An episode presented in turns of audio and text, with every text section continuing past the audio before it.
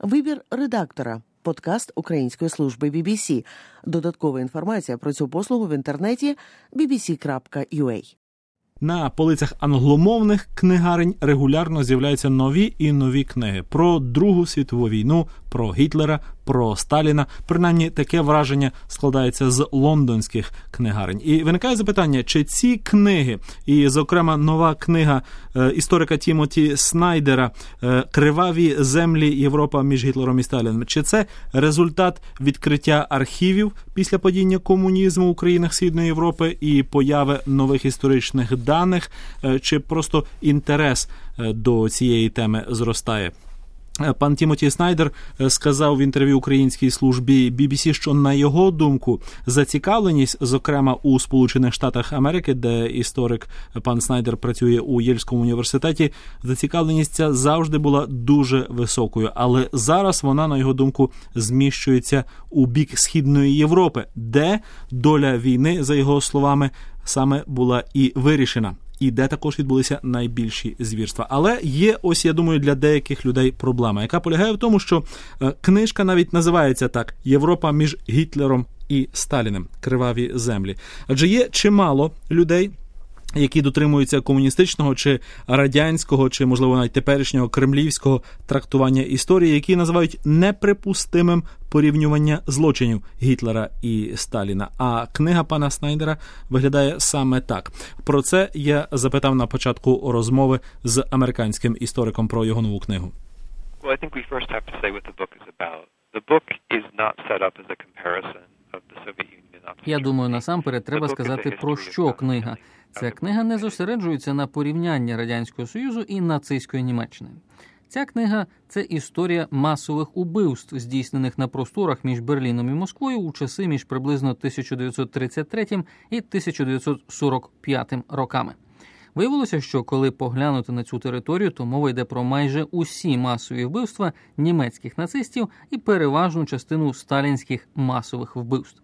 Ось це і є рамки книги, в якій подаються усі німецькі і радянські масові убивства. Від голоду в радянській Україні і до Голокосту, включно з усім, що сталося поміж ними.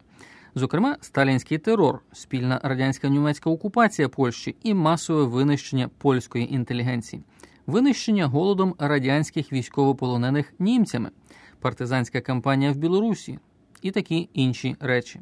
Отже, у книзі головно не йдеться про те, чи треба чи ні порівнювати радянський союз і нацистську Німеччину? What I like to think is that once you write the history of the period я хотів би сказати, що описавши історію того періоду і зрозумівши масштаби страждання народів цієї частини Європи, ви розумієте, що порівняння сотням мільйонів європейців уникнути було неможливо.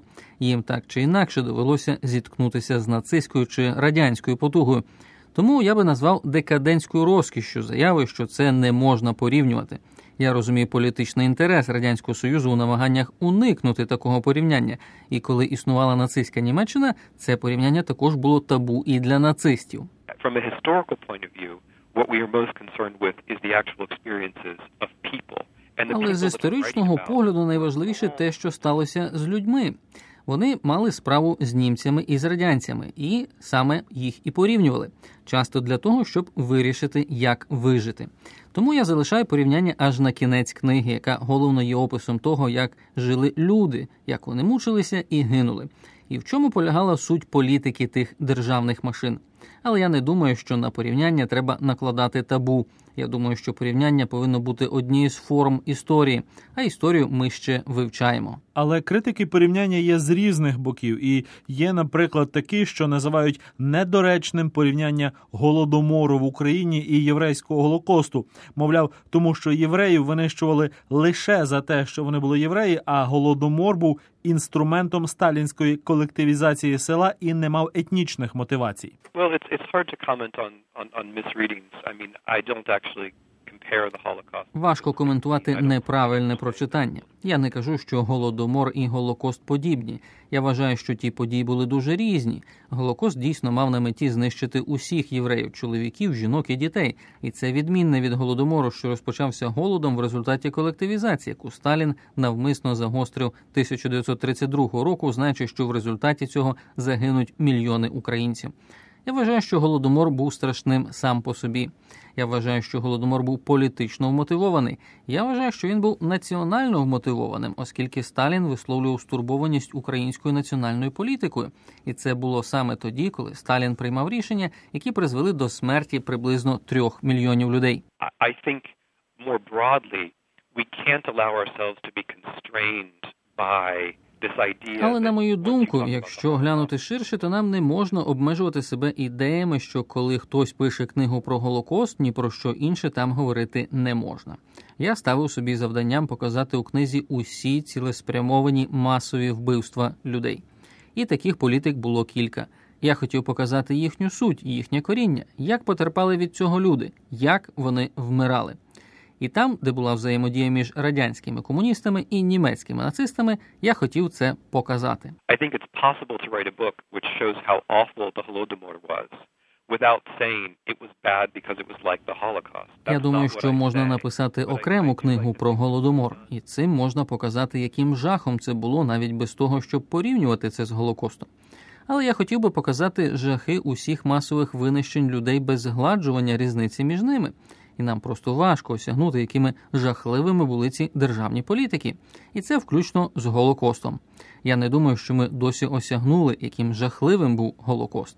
Я вважаю, що наше розуміння Голокосту досі значною мірою є стерильне, і я у книзі намагався подати це більш зрозумілою історичною подією. Я впевнений, що ви знаєте, що в таких країнах, як Україна, Росія і до певної міри, можливо, Польща, історія це не просто дослідження минулого.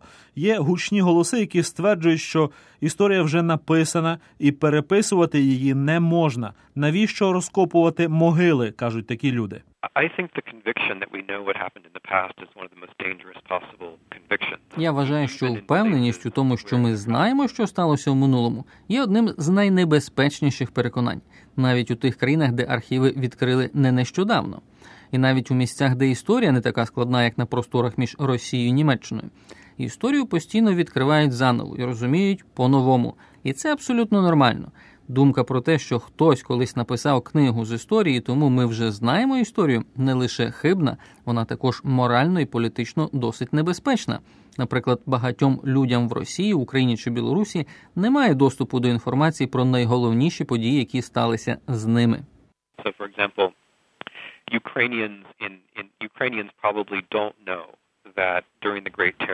Наприклад, українці напевне не знають, що в часи сталінського терору в радянській Україні поляки зазнавали диспропорційно великих репресій. Поляки у Польщі, напевно, не знають, що понад 100 тисяч людей розстріляли у радянському союзі в 1937-38 роках в спеціальних антипольських операціях. Дуже мало поляків знають про це, хоча цифра жертв в чотири рази перевищує кількість жертв Катині, про яку знають у Польщі усі. Чимало людей чули про Голокост, але мало хто усвідомлює, наскільки східноєвропейським явищем був Голокост, що величезну більшість жертв становили польські та радянські громадяни, що люди гинули не в концентраційних таборах, а в таборах смерті і в результаті масових розстрілів. Тобто є якісь загальні уявлення, але я би сказав, що ми не знаємо того, що ми вважаємо відомим а впевненість у знанні власного минулого може стати проблемою. Дух історії полягає у бажанні дізнаватися. А ті, хто кажуть, що вони впевнені стосовно минулого, часто намагаються використати минуле для своїх політичних цілей. Американський історик, професор Єльського університету Тімоті Снайдер в інтерв'ю українській службі BBC з нагоди виходу у світ його нової книги, що називається Криваві землі Європа між Гітлером і Сталіним. І як ви чули у розповіді е, історика, він чимало пише зокрема про події в Україні 30-х років, і також інші жахливі події у східній частині європейського континенту.